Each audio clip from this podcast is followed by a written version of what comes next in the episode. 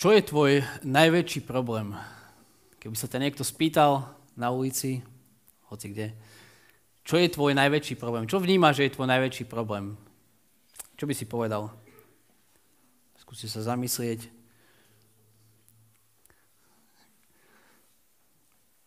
Nízky príjem, choroba, ktorá sa ťahá už roky, to, že moja krajina je napadnutá. Čo, čo vnímaš ako tvoj najväčší problém? To, možno by ste povedali ďalšie veci a to sú určité, určite vážne veci, ja nechcem ani trošku zľahčovať tieto veci, ale predsa budeme vidieť dnes, že ani chudoba, ani choroba, dokonca ani vojna, že nie sú náš najväčší problém. Že náš najväčší problém je, že sme hriešní ľudia a tým pádom sme oddelení od väčšného svetého Boha. Známe, toľkokrát sme to počuli, ale naozaj vnímame, že toto je náš najväčší problém. Bol som v útorok uh, naštíviť doktorku, naštíviť, to sa tak hovorí, naštíviť nechcel som veľmi, nezajímalo ako sa má a tak, ale prišiel som za ňou a hneď prvá otázka, tak aký je váš problém? No a ja som si pripravoval vtedy tú kázeň. Už mi išlo hlavu, že mohol by som teraz nejak povedať, že no, som hriešnik, ktorý potrebuje Krista, ale asi by to nepomohlo, tak som povedal, že mám problém s dutinami a tak. Ale toto je náš naozaj najväčší problém. Sme hriešnici, ktorí potrebujú záchranu. A dneska doktor Lukáš nám to bude kresliť štyroma obrazmi alebo štyroma stretnutiami s Ježišom. Sme čítali štyri texty, možno sa čudovali, že prečo, prečo všetky štyri čítame naraz. Ale niekedy je dobré sa zahľadiť do maličkého textu a sledovať všetky tie detaily, nuancie toho, a niekedy je dobre tak odstúpiť, sa pozrieť trošku z nadhľadu a pozrieť sa, že ako ten autor, Lukáš, ako tie texty spája dokopy, podľa čoho ich e, usporiadáva a čo nám vlastne chce povedať, čo je to jeho posolstvo, čo je ten veľký obraz tých všetkých príbehov. A v našej sérii Lukáša budeme mať priestor aj na úplne maličké texty, ale aj na takéto veľké, veľké odseky. Takže dneska štyri príbehy, štyri osobné stretnutia s Ježišom, sú tam tri zázraky, ktoré majú niečo spoločné. A to, čo ich spa... Každý z tých príbehov je špecifický, ste mohli počuť. Je tam malomocný, je tam chromý, je tam zázračný rybolov.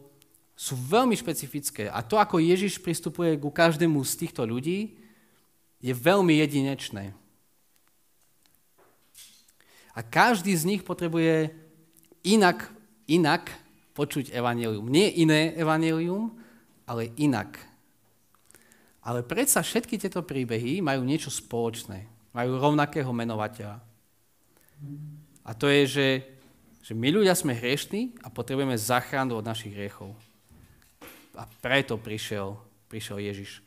Jeden taký známy uh, kazateľ, vplyvný, uh, múdry človek, John Newton,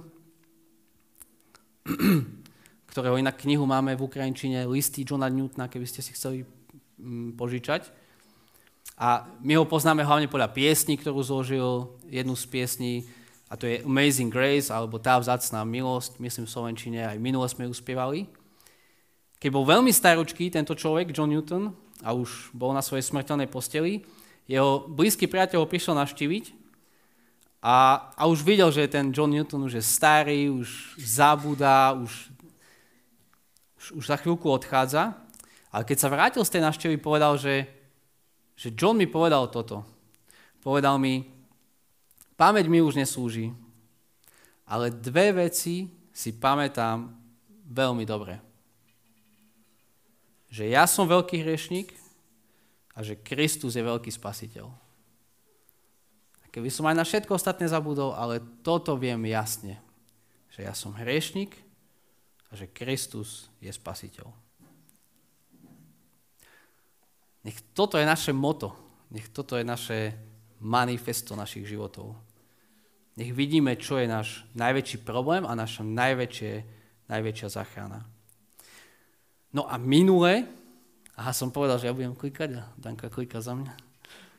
Minule sme, sme začali v 4. kapitole a Ježiš vystúpil verejne, prišiel kázať do synagógy, otvoril text z Izaiáša a trošku sa chcem k tomu vrátiť, lebo, lebo ten text, ktorý začal, je veľmi dôležitý a, a určuje to, čo ide ďalej v Lukášovi. To, ako ten text charakterizuje jeho celú službu Ježiša.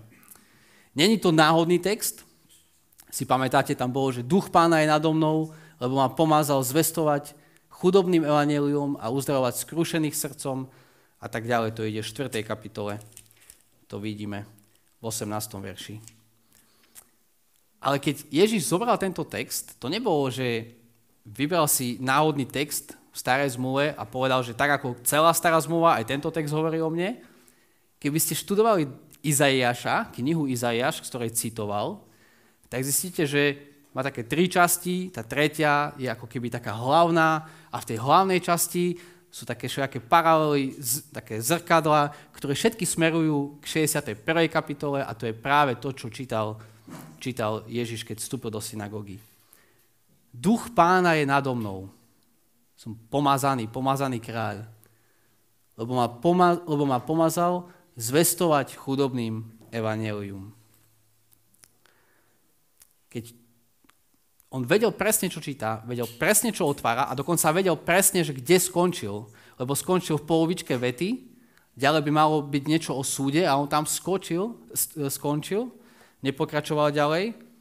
A toto Židov strašne nahnevalo. Lebo všetci čakali vyslobodenie. Všetci Židia čakali vyslobodenie. Čakali záchranu, čakali Mesiáša, ktorý ich príde zachrániť. Lenže oni čakali vyslobodenie v zmysle súdu, že príde súdiť Rímanov. Že príde súdiť ich nepriateľov. Že odsúdi tých, ktorí majú nadvládu nad nimi, ktorí... Ale Ježiš prestal v tom texte, hovoril o záchrane, hovoril, že pomazal ma zvestovať chudobným evanelium a povedal, ja som prišiel vyslobodiť vás, zachrániť vás, ale nie od nepriateľov, to bude, keď druhýkrát prídem. To bude, ten deň príde, deň súdu. Ale teraz som prišiel, aby som vás zachránil od ešte väčšieho problému. A to je váš hriech.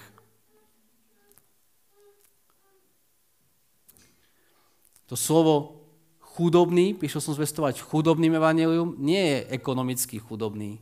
To uvidíme teraz ďalej v týchto príbehoch. Ježiš povoláva Levyho, on vôbec nie je chudobný, on je boháč, je mytník, mafián prvého storočia. Ale to slovo chudobný znamená núdzný, znamená tí, ktorí, ktorí potrebujú jeho morálne, ten, ktorý nesplňa Boží štandard, ktorý potrebuje záchranu. Židia sa nahnevali Hovorí, ty hovoríš, že to vlastne my máme problém, že my sme ten problém, že my sme hriešní. Poli sa na tých Rímanov. A ďalšia kľúčová vec, ktorú musím spomenúť, je, že, že v tom manifeste Ježišovom, ktorý prečítal z hovorí jednu veľmi dôležitú vec. A hovorí, že, že tá priorita toho, prečo som prišiel, som, a, a, a ten spôsob, ako som prišiel zachrániť riešnikov, súvisí so zvestovaním, so zvesťou. A to sme minule počuli, že tam v tej 4. kapitole aj v našej 5. Ježiš učí, vyučuje, pýtajú sa, čo je to za slovo, nakoniec ho nakoniec chcú, aby prišiel ich uzdravovať a on hovorí, nie, musím ísť inde, musím ísť hlásať Božie kráľovstvo, lebo preto som prišiel a kázal v ľudských synagógach. Zväzť jeho zvestovanie, to je jeho prostriedok, ako robí svoju misiu. A toto je veľmi, veľmi dôležité, lebo to, ako pochopíme Ježišové manifesto, to vyhlásenie, tak pochopíme vlastne, že prečo prišiel a tak pochopíme, tak vnímame, prečo církev je na tomto svete a tak potom vnímame, čo my ako jednotlivci máme robiť. Aby ste to pochopili, že o čom hovorím, sa stretnete s tým a v niektorých zboroch, niektorí, niektorí ľudia budú hovoriť, že Ježišova misia súvisí so sociálnou pomocou. Veď keby ste to čítali ďalej, veď prišiel uzdravovať skrúšených srdcom, prišiel liečiť, prišiel sa starať o chudobných.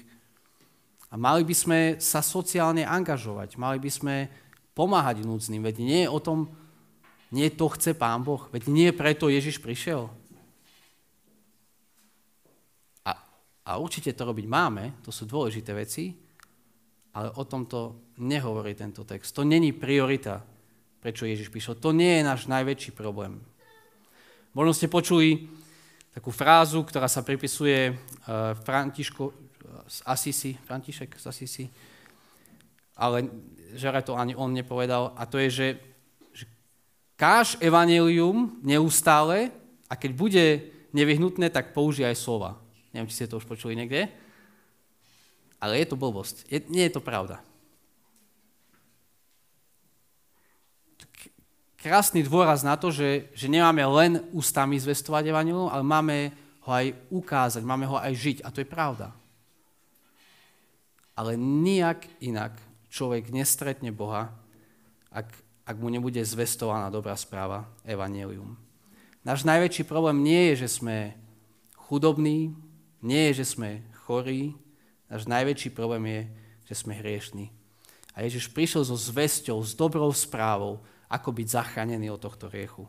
A církev sa od prvého storočia šíri a stojí na tejto správe, že zvestuje a prehlasuje Evangelium Ježiša Krista. A to je referent skutkov v Lukášovej druhej časti, že Božie slovo sa šíri a církev rastie, počet učeníkov rastie. Takže ako Ježiš prišiel zvestovať chudobným evanelium. Ako prišiel doniesť túto dobrú správu ľuďom. Na to sa pozrieme dneska a v, tej, v tejto 5. kapitole.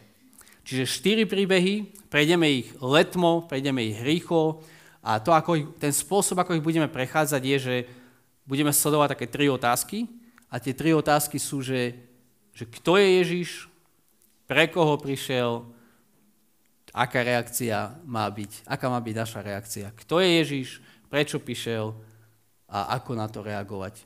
A sme v tom prvom príbehu Peter a e, jeho povolanie do služby. Môžete sledovať zónou v tej 5. kapitoli. Ježiš čo robí? Prvý verš. Učí Božie slovo, zastupuje mnoho, tlačia sa na, ne, na neho, tak si požičia Petrovú loďku, verš 2. Potom z tej lode vyučuje, verši 3 vidíme. A keď skončí svoju kázeň, tak povie Petrovi, verš 4, povie, že zatiahni na hlbinu a spustite siete na lov. Neviem, ako toto Pet- Peter vtedy prežíval, ja sa s ním nerozprával, ale keby som bol ja na jeho mieste, tak toto ma strašne vytočí. Veľmi. Ťahám nočnú šichtu, ryby proste neberú, v noci neberú, keď je kľud, ticho. A teraz niekto, kto sa do rybarčenia vôbec nerozumie, nejaký učiteľ, príde za mnou a ma poučá o mojom remesle, ako mám chytať ryby. Len si ďalej chystaj kázeň a nechaj mňa robiť to, čo viem robiť. A trochu z tohto vidíme aj v tej prvej časti Petrovej odpovedi. Sledujte zo mnou vo verši 5. Šimon, teda Peter, mu odpovedal, učiteľ, celú noc sme sa namáhali a nič sme nechytili.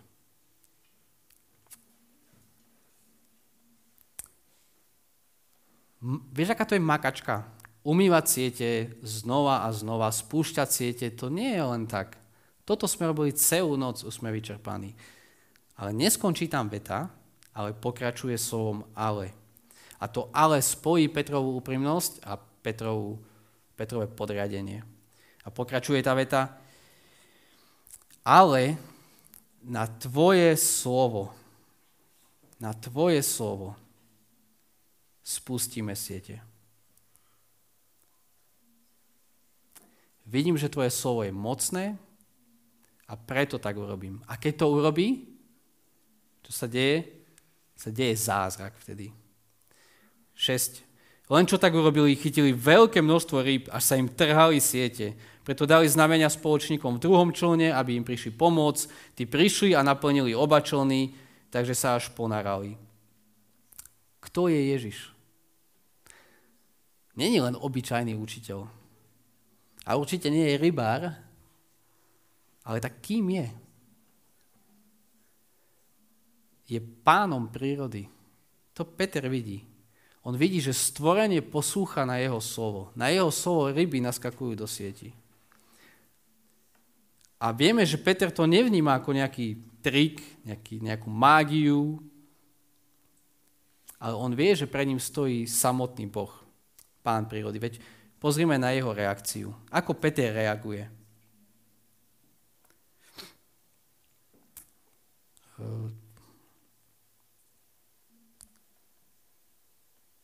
Verš 8. Keď to videl Šimon Peter, pádol Ježišovi k nohám a povedal, pane, odiť odo mňa, lebo som hriešný človek. A nemal by reagovať, že, že wow, pane, ostaň s nami. Keď ostaneš s nami, konečne sa nebudeme trápiť po celé noci. Konečne budeme zarábať, konečne sa nám bude dariť. To by mala byť reakcia Petra. Ostaň s nami. Peter hovorí, odiť odo mňa, lebo som hriešný človek. Peter vidí to, čo videli aj muži v starej zmluvy, že keď vidí svetého Boha, tak hneď vidí svoju nemohúcnosť, svoju hriešnosť. V Ježišovi vidí Boha a v Bohu vidí svoju hriešnosť. Ježiš je pán. Odiť odo mňa. A nielen on, ale keď to čítame ďalej, vidíme, že všetkých sa zmocnila hrôza, verš 9, verš 10, zrozili sa Jakub a Ján. Všetci vidia, že pred nimi stojí nie obyčajný človek. Mocný pán. Kto je Ježiš? Tak už začíname vnímať, že keď čítal ten zvytok z Izajaša a čítal, že duch pána je nado mnou, ktorý ma pomazal a to Izajaš hovoril o tom, že príde kráľ, Boží kráľ pomazaný, že to je on, to je ten Mesiáš. Pre koho prišiel alebo prečo prišiel? Dočítajme. Verš 10. E, na to povedal Ježiš Simonovi, Šimonovi, neboj sa, odteraz budeš loviť ľudí. Povedal, som hriešný človek a Ježiš mu hovorí, neboj sa. Mohol by povedať, že áno, si hriešný človek. Musí si to vysporiadať a potom prísť za mnou. A Ježiš hovorí ukľudňujúce dve slova. Neboj sa. Neboj sa. Ja viem, že si hriešník, ja som kvôli takým ľuďom prišiel. Som prišiel zachrániť týchto riešnikov. A teraz sa poď a pridaj sa k môjmu poslaniu. Od teraz budeš loviť ľudí. Peter, tvrdopracujúci makač, potrebuje vidieť svoj hriech, potrebuje vidieť, že to, čo potrebuje, nie je ešte tvrdšie pracovať, ale potrebuje záchranu. Ježiš prišiel pre riešnikov. Aká je reakcia? Úplný koniec, zanechali všetko a šli za ním. Keď Ježiš vidí, že pred ním stojí mocný Boh, ktorý prišiel aj pre neho, hriešnika, je ochotný všetko nechať, všetkého sa zdať a nasleduje svojho pána. Peter. Ďalší príbeh, ktorý nám počiarkuje túto pravdu, je stretnutie s malomocným. Lukáš nás berie do takejto scény, kde sa Ježiš stretáva, má zase stretnutie s človekom, ktorý je malomocný, má lepru v pokročilom štádiu. A znova budeme sledovať tri veci. Kto je Ježiš, pre koho prišiel, čo je reakcia. Ale, ale najprv asi treba vysvetliť ten kontext, že ten malomocný človek, kto to vlastne bol? On bol vlastne beznadejný prípad už. jeho malomocenstvo bolo v pokročilom štádiu, bol úplne odúčený od spoločnosti. Ale aby sme to videli, tak sa pozrime. Prichádza za ním, verš 12, len čo uzrel Ježiša, padol na tvár a prosil ho, pane, ak chceš, môžeš ma uzdraviť. Tam nie je. Pane, ak chceš, môžeš ma očistiť. Čo on chce od Ježiša? Ten človek za chvíľku zomiera na svoju chorobu a hovorí, môžeš ma očistiť, nie uzdraviť. Totiž to vtedy, keď človek mal, keď bol malomocný v tom židovskom kontexte prvého storočia a predtým, tak bol úplne vylúčený z komunity, bol, komunity židov. Bol považovaný za nečistého, to znamená, že jeho vzťah s Bohom e, sa nedal napraviť, vzťah s ľuďmi, ľudia sa ho nemohli dotknúť, lebo aj oni by boli nakazení, to, aj oni by boli nečistí. A keď keď tento malomocný chudák išiel okolo ľudí, tak musel kričať z diálky, že som nečistý, som nečistý. Aby náhodou sa ho ľudia nedotkli a nekontaminovali sa jeho nečistotou. Tento človek je úplne vylúčený zo spoločenstva. Tým pádom je materiálne chudobný, nemôže pracovať. Ale najviac jeho vzťah s Bohom je úplne narušený pre jeho chorobu v tom kontexte. Teraz Ježiš prichádza, to, to, čo on chce, je očistenie. To, čo on chce, je mať znovu vzťah s Bohom a znovu vzťah s ľuďmi. Ježiš prichádza, on vie, že on je mocný pán, hovorí, že, že ak, ak chceš, tak ma môžeš očistiť. Prichádza Ježiš, vystre svoju ruku, dotkne sa ho a povie, chcem, buď čistý. Neviem, kedy zažil dotyk tento chalan, ktorý prišiel za Ježišom. Ako dlho to bolo, kedy sa ho niekto dotkol. Ježiš sa ho dotýka, mohol slovom ho uzdraviť, ale sa ho dotýka a ho uzdravuje. Kto je Ježiš?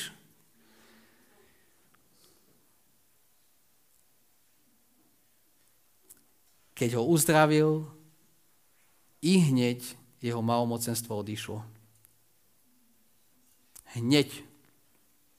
Žiadne nejaká postupná regenerácia, žiadne vychádzanie z choroby, ale hneď zrazu je zdravý. Je mocný pán, takisto ako v prvom príbehu vidíme, a má vášeň pre stratených. Ten spôsob uzdravania je, sa ho dotýka. Oni sa ho, všetci sa ho báli dotknúť, lebo jeho nečistota by nakazila ich čistotu. Ale Ježiš je taký čistý, že jeho čistota infikuje jeho nečistotu a on je čistý. Preto hovorí, choď kňazom sa ukáž, lebo to je to, čo on potrebuje, aby o ňom kňazi povedali, že patríš do Božieho ľudu, si naozaj čistý. Tvoj vzťah s Bohom je v poriadku. Pre koho prišiel Ježiš? Pre nečistých, pre hriešných. Aká je reakcia? Čítame 15. verš. Chýr o ňom sa šíril viac a viac, schádzali sa celé zástupy, aby ho počúvali a dali sa uzdravovať zo svojich neduhov. On sa však utiahol do samoty a tam sa modlil. Reakcia je, že zástupy sa tlačia, proste popularita Ježiša vyskakuje, počujú, že niekto je uzdravený a Ježiš sa odťahuje do modlitby.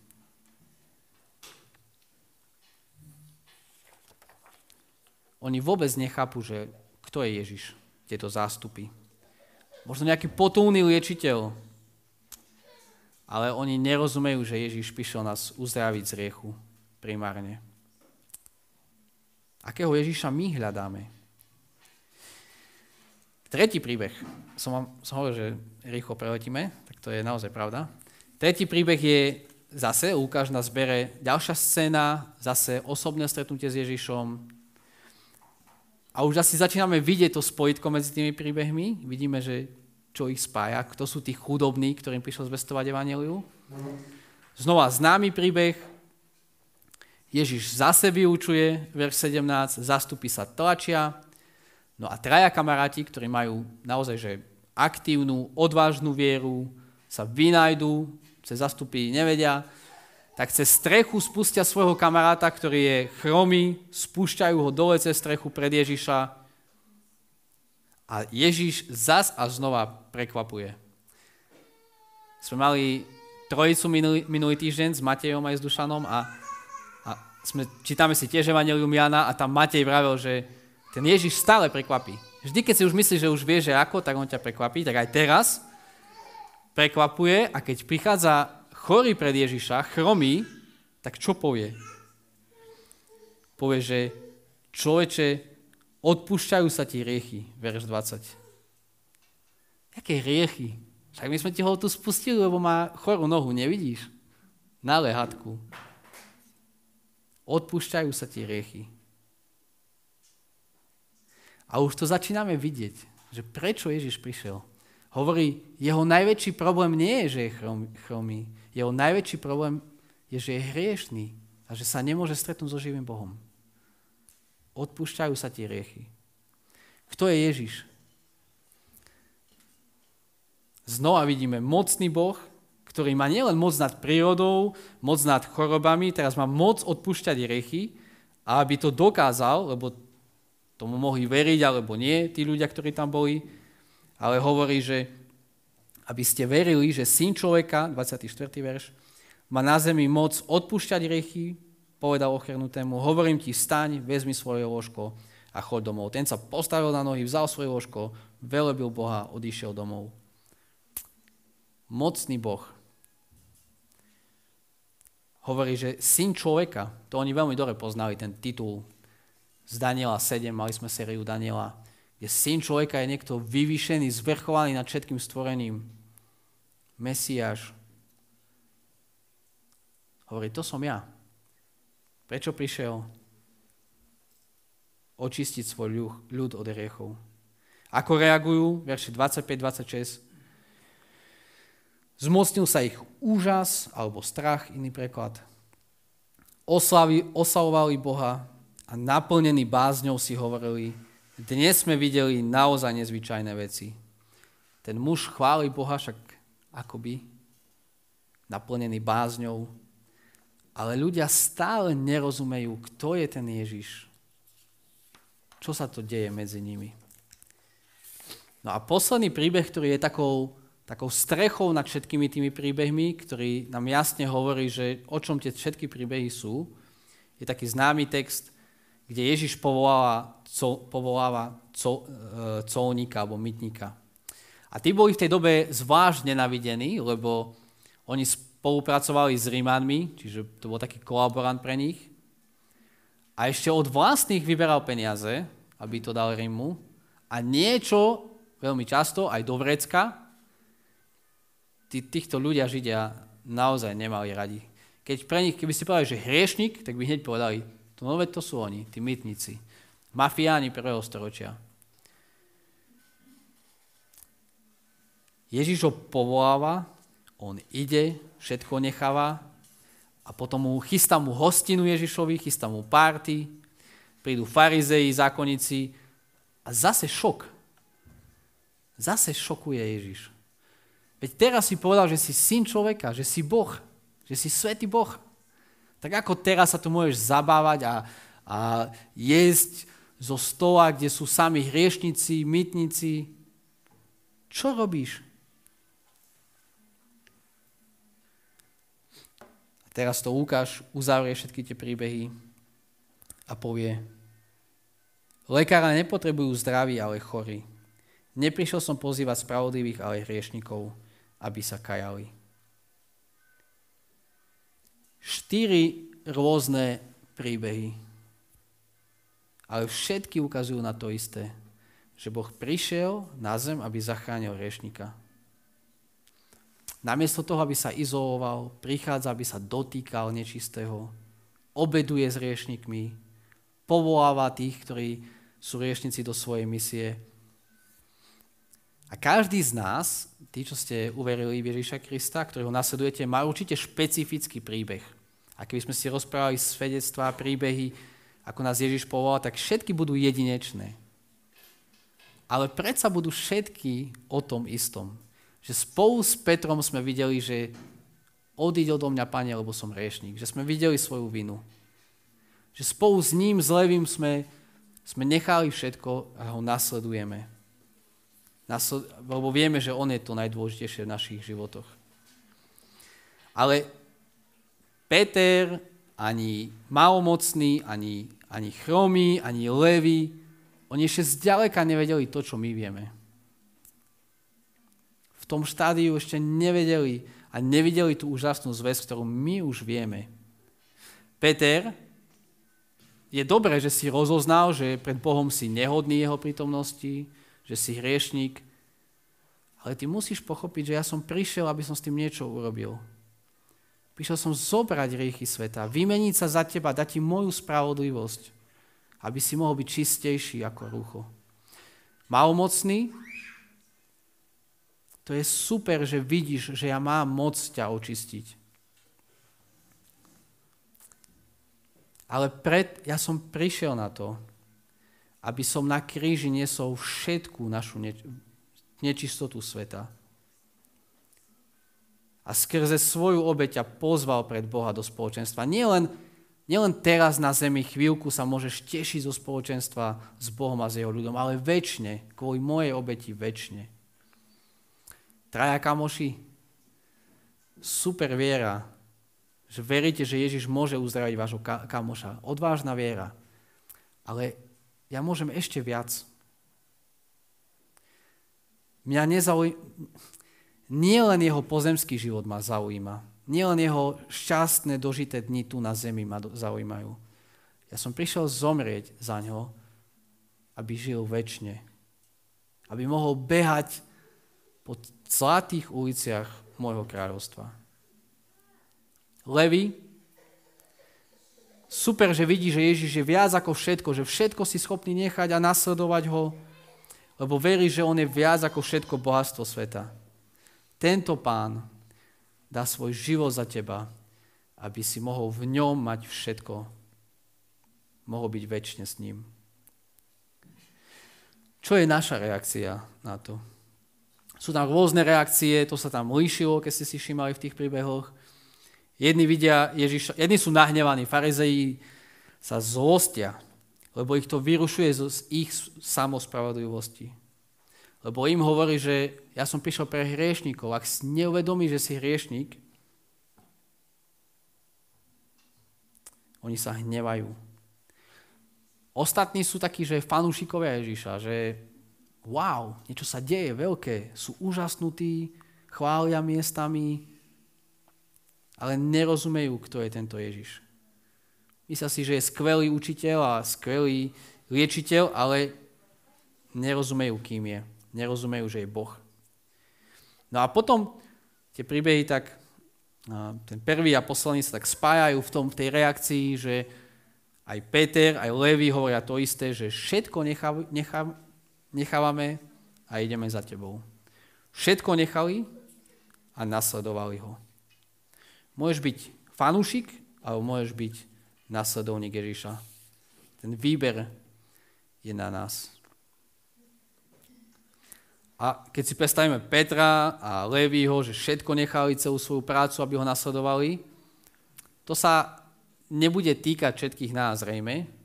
Nie každý učeník nevyhnutne necháva svoju prácu, aby sa stal misionárom, kazateľom, ale každá časť každého učeníka sa podriaduje Kristovi a dáva sa jemu k dispozícii. Nie každý nechá svoju prácu, Pán Boh si ho chce použiť v tej práci, ktorý je tam, kde je. Ale každá časť každého učeníka sa podriaduje Kristovi. Tam, kde si, v tom, čo robíš. Nechali siete a nasledovali ho. Čiže aplikácia posledné. Samozrejme, že aplikácia tohto textu je nechať všetko a nasledovať Krista. Každú jednu oblasť podriadiť Kristovi.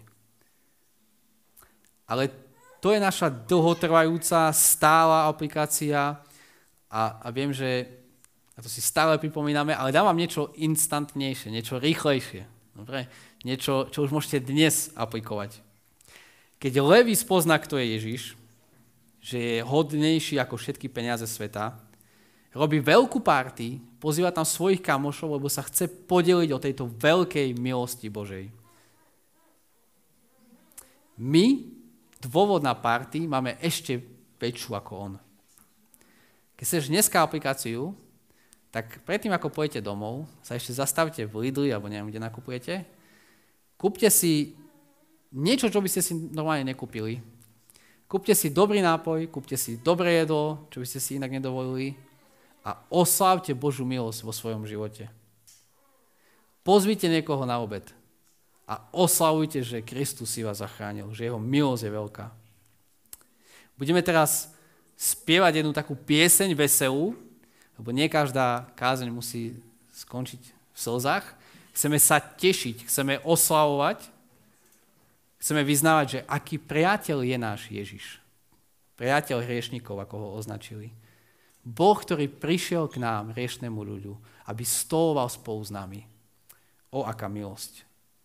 Pamäť mi už neslúži, ale to, čo dobre viem, hovoril John Newton, sú dve veci že ja som veľký hriešník a Kristus je veľký spasiteľ. Pane náš, ďakujeme Ti za to, že si prišiel na zem, svetý, mocný Boh, aby si našiel hriešnikov, aby si ich povolal, aby sme mohli počuť, že je nám odpustené. Ďakujeme za Tvoj kríž, ďakujeme, že tam si dokonal svoje dielo, Ďakujeme ti za to, že ty, spravodlivý, si zomieral za nás, nespravodlivých, aby si nás priviedol k Bohu. Tak ti ďakujeme za túto zväz, ktorú počúvame nedelu čo nedelu, ale pomôž nám, pomôž nám to žiť. Pomôž nám vidieť, čo je náš najväčší problém a pomôž nám vidieť, kde je naše najväčšie riešenie. Že to nie je nikde inde, len v osobe a diele Ježiša Krista, za ktorého ti ďakujeme. Amen.